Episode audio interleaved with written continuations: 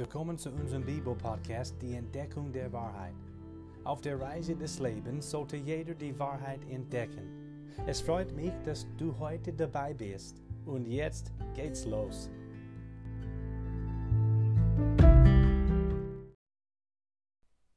Heute bleiben wir bei unserem Thema zurück zum Anfang. Und es geht in dieser Episode um den Menschen, der die Krone der Schöpfung ist in 1. Mose Kapitel 1, Vers 24 bis 27, Kapitel 2, Vers 7 und Kapitel 2, Vers 18 bis 24 lesen wir von der Erschaffung des Menschen, nämlich von dem ersten Menschen und der ersten Frau. Bevor ich diese Verse vorlese, lese ich verschiedene Verse vor, wo Gott als Schöpfer bezeichnet wird. Zum Beispiel gibt es Jesaja Kapitel 45, Vers 12, wo Gott sich äußert zu seiner Schöpfung. Da lesen wir, ich habe die Erde gemacht und den Menschen darauf erschaffen. Ich habe mit meinen Händen die Himmel ausgespannt und gebiete all ihrem Heer. In Jeremia 27, Vers 5 finden wir folgende Worte Gottes. Ich habe durch meine große Kraft und meinen ausgestreckten Arm die Erde, den Menschen und das Vieh auf dem Erdboden gemacht und gebe sie dem, der recht ist, in meinen Augen. Hiob deklarierte, das ist zu finden im Buch Hiob im Alten Testament, Kapitel 33, Vers 4. Der Geist Gottes hat mich gemacht, und der Odem des Allmächtigen erhält mich am Leben. Weiters berichtet Jesaja Kapitel 42, Vers 5 von Gott dem Schöpfer.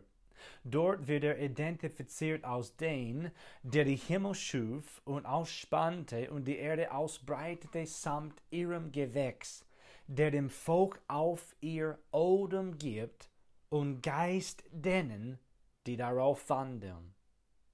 Aus Apostelgeschichte Kapitel 17, Vers 24 bis 27 gehen noch weitere Einzelheiten der Schöpfung Gottes hervor.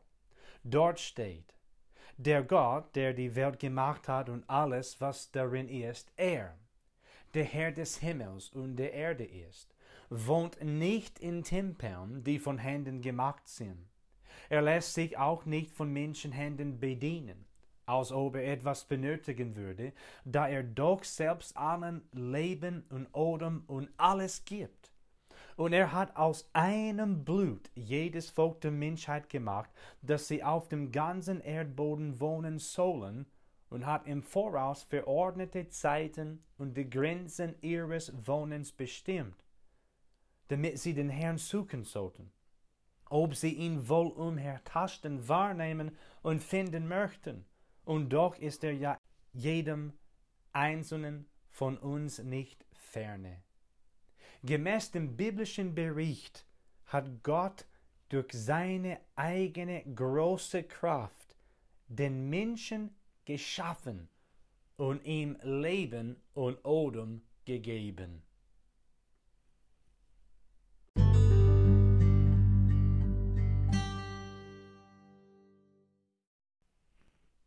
Wie gesagt, geht es heute um den Menschen, der die Krone der Schöpfung Gottes ist Jetzt zu dem Text in 1. Mose Kapitel 1 und 2. Wir fangen mit Kapitel 1, Vers 24 an. Und Gott sprach, die Erde bringe lebende Wesen hervor nach ihrer Art, Vieh, Gewürm und Tiere der Erde nach ihrer Art. Und es geschah so. Und Gott machte die Tiere der Erde nach ihrer Art und das Vieh nach seiner Art und alles Gewürm des Erdbodens nach seiner Art. Und Gott sah, dass es gut war. Und Gott sprach, Lasst uns Menschen machen nach unserem Bild, uns ähnlich. Die sollen herrschen über die Fische im Meer und über die Vögel des Himmels und über das Vieh und über die ganze Erde, auch über alles Gewürm, das auf der Erde kriecht. Und Gott schuf den Menschen in seinem Bild. Im Bild Gottes schuf er ihn, als Mann und Frau schuf er sie. Jetzt zu Kapitel 2, Vers 7. Da bildete Gott der Herr den Menschen, Staub von der Erde, und blies den Odem des Lebens in seine Nase, und so würde der Mensch eine lebendige Seele. Als erstes betrachten wir heute Folgendes. Gott schuf den Menschen in seinem Bild. Wir haben gelesen in Kapitel 1, Vers 24, und Gott sprach, lasst uns Menschen machen nach unserem Bild uns ähnlich. Auch lasen wir in Vers 27, und Gott schuf den Menschen in seinem Bild, im Bild Gottes schuf er ihn. Dazu geschrieben ist 1. Mose Kapitel 5, Vers 1 und Vers 2. Da lesen wir. Dies ist das Buch der Geschichte von Adam. An dem Tag, als Gott den Menschen schuf, machte er ihn Gott ähnlich, als Mann und Frau schuf er sie, und er segnete sie und gab ihnen den Namen Mensch an dem Tag, als er sie schuf. Im Bild Gottes wurde der Mensch erschaffen. Als Gott ihn schuf, machte er ihn Gott ähnlich. Was bedeutet das? Wird damit gemeint, dass Gott nach dem Menschen aussieht, dass er Ohren, Augen, eine Nase und so weiter wie wir hat? Nein. Johannes 4, Vers 24 sagt, Gott ist Geist. Deswegen kann das hier nicht die Bedeutung sein. Dass der Mensch im Bild Gottes erschaffen wurde, heißt, der Mensch hat Ähnlichkeiten mit Gott, seinem Schöpfer. Und das bedeutet aber nicht, dass der Mensch genauso wie Gott ist. Wenn der Mensch, der das Geschöpf Gottes ist, Gott seinem Schöpfer gegenübergestellt wird, unterscheidet sich Gott von dem Menschen, den er schuf, auf unendliche Weise. Trotzdem, wie gesagt, hat der Mensch Ähnlichkeiten mit Gott, seinem Schöpfer. Zum Beispiel, genauso wie Gott dreieinig ist, ist so ist der Mensch auch dreieinig. Über die Dreieinigkeit Gottes habe ich schon in der zweiten Episode geredet und das möchte ich heute nicht wiederholen. Es reicht nur zu sagen, der eine wahre Gott ist dreieinig. Das heißt, die Einheit des einzigen wahren Gottes besteht in drei Personen. Gott Vater, Gott Sohn, Gott Heiligem Geist. Auch ist der Mensch dreieinig. Die Bibel drückt Folgendes aus in 1. Thessalonicher Kapitel 5, Vers 23. Das befindet sich im Neuen Testament. Dort steht, er selbst aber, der Gott des Friedens, heilige euch durch und durch und euer ganzes Wesen, der Geist, die Seele und der Leib, möge untadelig bewahrt werden bei der Wiederkunft unseres Herrn Jesus Christus. Bezüglich des Wesens des Menschen lernen wir aus diesem Vers, dass sein ganzes Wesen heißt Geist, Seele und Leib.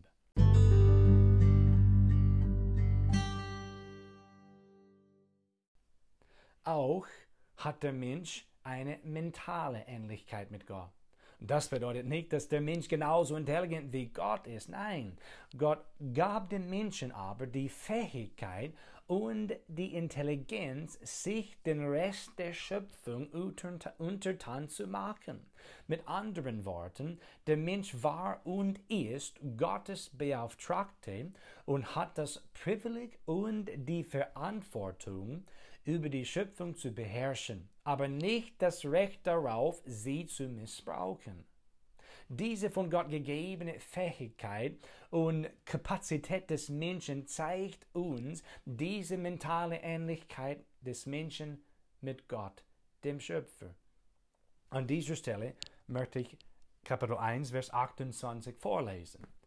Da steht, und Gott segnete sie, und Gott sprach zu ihnen, zu den Menschen, Seid fruchtbar und mehrt euch und füllt die Erde und macht sie euch untertan und herrscht über die Fische im Meer und über die Vögel des Himmels und über alles Lebendige, das sich rächt auf der Erde.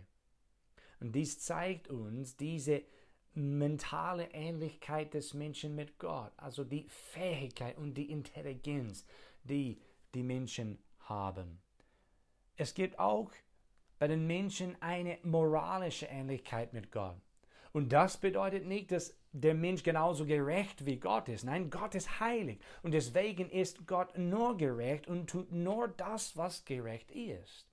Diese moralische Eigenschaft des Menschen wird deutlich gesehen in 1. Mose Kapitel 2, Vers 16 und Vers 17. Und um das einzuleiten, lese ich zuerst Kapitel 2, Vers 7, 8 und 9. Da bildete Gott der Herr den Menschen Staub von der Erde und blies den Odem des Lebens in seine Nase. Und so wurde der Mensch eine lebendige Seele. Und Gott der Herr pflanzte einen Garten in Eden im Osten und setzte den Menschen dorthin, den er gemacht hatte.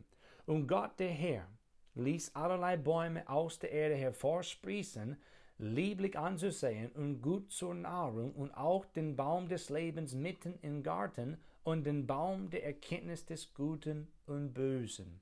Jetzt zu Vers 15. Und Gott der Herr nahm den Menschen und setzte ihn in den Garten Eden, damit er ihn bebaue und bewahre. Und Gott der Herr gebot dem Menschen und sprach, von jedem Baum des Gartens darfst du nach Belieben essen, aber von dem Baum der Erkenntnis des Guten und des Bösen sollst du nicht essen, denn an dem Tag, da du davon isst, musst du gewisslich sterben. Diese Verse legen die moralische Ähnlichkeit des Menschen mit Gott offen. Der Mensch wurde geschaffen mit der Fähigkeit, sich sittlich zu, zu verhalten. Auf der anderen Seite wurde er auch geschaffen mit der Fähigkeit, sich unsittlich zu verhalten. Das heißt, sich sündig zu verhalten. Gott, der Schöpfer, gab dem Menschen nur ein Gebot. Und dieses Gebot Gottes offenbarte eindeutig den Willen und den Weg Gottes für den Menschen. Und da Adam und Eva, die ersten Menschen, sich entscheiden konnten, entweder Gott zu gehorchen oder ihm nicht zu gehorchen, stellen wir fest, dass sie von Anfang an eine moralische Ähnlichkeit mit Gott hatten. Und dass der Mensch im Bild Gottes geschaffen wurde, heißt, der Mensch hat Ähnlichkeiten mit Gott, seinem Schöpfer.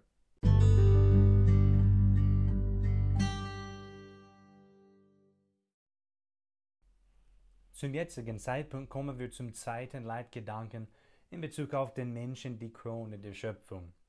Der Mensch wurde geschaffen aus Mann und Frau. Was lesen wir in Kapitel 1, Vers 27? Und Gott schuf den Menschen in seinem Bild. Im Bild Gottes schuf er ihn, aus Mann und Frau schuf er sie. Daraus ersehen wir, dass seit der Erschaffung des Menschen es nur zwei Geschlechter gibt, und zwar männlich und weiblich. An anderen Stellen wiederholt die Bibel diese Realität. Zum Beispiel steht es in 1. Mose Kapitel 5, Verse 1 und 2, an dem Tag, als Gott den Menschen schuf, machte er ihn Gott ähnlich, als Mann und Frau schuf er sie. Und er segnete sie und gab ihnen den Namen Mensch an dem Tag, als er sie schuf. Außerdem hat Jesus Christus dies bestätigt, als er die Permanenz der Ehe gelehrt hat.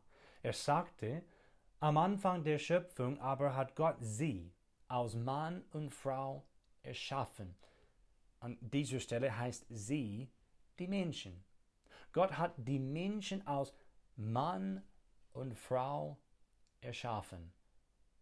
Vergleich bitte Markus Kapitel 10, Vers 6. In Übereinstimmung mit der Heiligen Schrift gelangen wir zu diesem Schluss. Jeder Mensch ist entweder ein Mann oder eine Frau. So ist es gewesen. So ist es heute. Und so wird es immer noch sein. Nach seinem Plan schuf Gott den Menschen aus Mann und Frau und innerhalb dieses Designs Gottes findet jeder Mensch seine Geschlechtsidentität.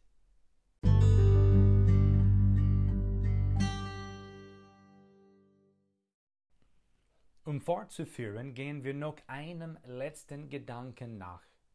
Der Mensch ist wirklich einzigartig. Unabhängig davon, ob man an Gott den Schöpfer glaubt oder nicht, muss es zugegeben werden, dass der Mensch auffällig einzigartig ist. Wenn man unsere Welt und alles, was sie erfüllt, betrachtet, kann man das verstehen. Über den Menschen wird es in der Bibel gesprochen, dass er im Bild Gottes geschaffen wurde und dass Gott in seine Nase den Odem des Lebens blies. Das geschah mit den Gestirnen der Erde, den Ozeanen, den Meerestieren, den Vögeln, den Landtieren und dem Pflanzenleben nicht. Über den Menschen wird gesprochen. Zitat, die sollen herrschen über die Fische im Meer und über die Vögel des Himmels und über das Vieh und über die ganze Erde, auch über alles Gewürm, das auf der Erde kriecht. Zweifellos unterscheidet sich der Mensch von der gesamten Schöpfung. Forschen Menschen die Sterne oder forschen Sterne die Menschen? Ist der Mensch auf den Mond gelandet oder hat der Mond sich selbst den Menschen geholt? Trainiert der Mensch den blinden Führhund oder entscheidet der Hund sich, ein Führhund zu werden? Den Menschen hat Gott unübersehbar aus was Einzigartiges geschaffen. Außerdem befindet sich im biblischen Bericht über die Entstehung des Universums noch ein Unterschied zwischen dem Menschen und dem Rest der Schöpfung. Einen Einblick darin gewinnen wir aus 1. Mose 1, Vers 28, wo es heißt, Gott sprach zu ihnen. Gott sprach zu den Menschen. Laut Kapitel 1, Verse 21 und Vers 22 sprach Gott auch zu den Tieren. Allerdings, wenn man zum Kapitel 3 kommt, entdeckt man, dass Adam und Eva eine echte Beziehung zu Gott hatten. Sie hatten Gemeinschaft mit ihrem Schöpfer gehabt. Sie dürften der Maus ihn ehren, in seiner Gegenwart sein, mit ihm reden und so weiter. Jeder ist für Gott geschaffen. Auch du. Gott will eine Beziehung zu dir. Gott liebt dich so sehr. Leider haben die ersten Menschen gegen Gott gesündigt und das hat dieses wunderbare Verhältnis zwischen Gott, dem Schöpfer, und dem Menschen, seinem Geschöpf, zerstört. Davon berichtet die Bibel in 1. Mose Kapitel 3. Aber durch Jesus Christus, den Sohn Gottes, kann der Mensch wieder eine Beziehung zu Gott haben, beruhend auf dem Tod, dem Begräbnis und der Auferstehung Jesu Christi darf jeder sich zu seinem Schöpfer, Gott, zu dem lebendigen Gott bekehren und Vergebung der Sünden, Frieden mit Gott und ewiges Leben erhalten. Zum Schluss sollte Prediger Kapitel 3, Vers 11 aus dem Alten Testament der Bibel erwähnt werden. Da lesen wir, er hat alles vortrefflich gemacht zu seiner Zeit. Auch die Ewigkeit hat er ihnen ins Herz gelegt. Nur dass der Mensch das Werk, das Gott getan hat, nicht von Anfang bis zu Ende ergründen kann. Nochmals wird es deutlich gemacht hier, dass der Mensch einzigartig ist. Wir sind total unterschieden von den Pflanzen, Tieren, Planeten und so weiter. Gott hat dir und mir die Ewigkeit ins Herz gelegt. Wir wissen, dass es mehr gibt als nur das, was wir sehen. Jeder Mensch hat zum Beispiel das Bewusstsein des Todes. Warum? Weil die Ewigkeit wurde uns von Gott, unserem Schöpfer, ins Herz gelegt. Wir sehnen uns nach diesem und jenem und jeder ist auf der Suche nach dem Sinn des Lebens, ob sie das kennen oder nicht. Warum? Der Mensch würde im Bild Gottes geschaffen und die Ewigkeit würde uns ins Herz gelegt. Du bist einzigartig und Gott, deinem Schöpfer, wertvoll. Du bist nicht wie die Tiere. Du hast etwas, was sie nicht haben. Gott hat dich lieb und du als Mensch bist für einen besonderen Zweck erschaffen, für eine Beziehung zu Gott. In ihm allein wirst du den Sinn deines Lebens finden.